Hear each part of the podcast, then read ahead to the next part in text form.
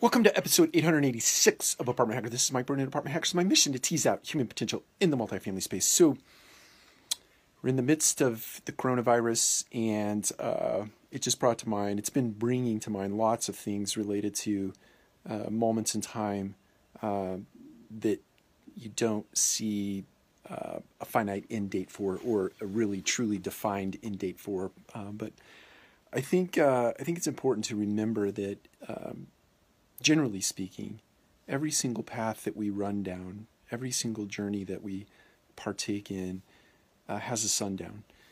There is a moment in time where that particular thing or that particular event does come to an end, um, or it ends in a way that um, redefines our path forward. And I think coronavirus obviously will have that level of impact on us as a society. And uh, it will certainly have its sunset at, at some point. I don't know that anybody can predict that at this point in time.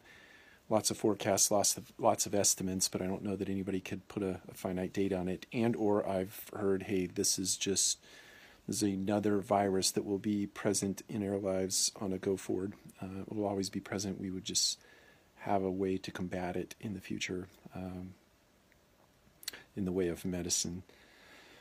Uh, but all that being said, I think it's important for us to make sure that we keep things in context. Um, certainly, there is a tremendous amount of fear.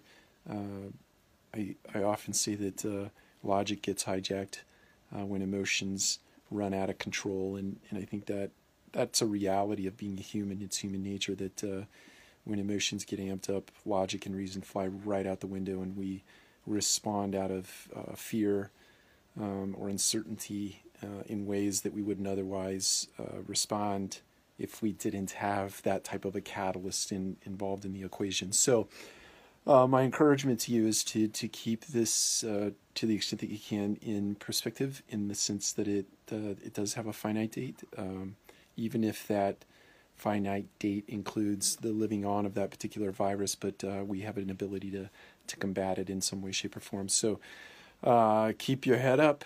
Um, keep focused on the future, uh, keep encouraging one another, and stay safe. Uh, follow all those rules of hygiene, whether that be washing your hands or uh, making sure that you're sneezing and coughing into your elbow uh, when you're out in public, uh, and frankly, do the same thing at home because it uh, it'll just further build the habit and further imbue it in your mind if you're practicing it at it at all times. So take care. We will talk to you again soon.